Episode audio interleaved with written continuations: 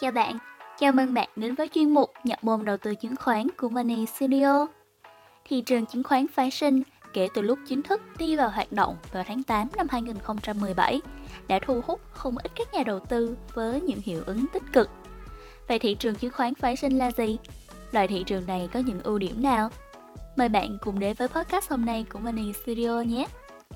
Đầu tiên, trước khi vào thị trường phái sinh, chúng ta nhắc nhẹ về một chút chứng khoán phái sinh là gì. Chứng khoán phái sinh là các công cụ tài chính mà giá trị của chúng phụ thuộc vào giá của một tài sản cơ sở. Công cụ tài chính ở đây cụ thể là hợp đồng.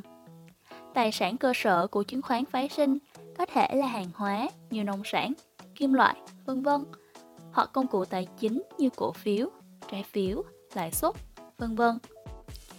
Thị trường phái sinh trong tiếng Anh là Derivatives Market. Thị trường phái sinh là thị trường phát hành và mua đi bán lại các công cụ phái sinh.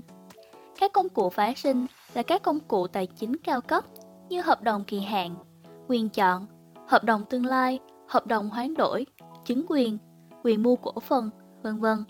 Do đó, thị trường phái sinh cũng được gọi là thị trường tài chính cao cấp.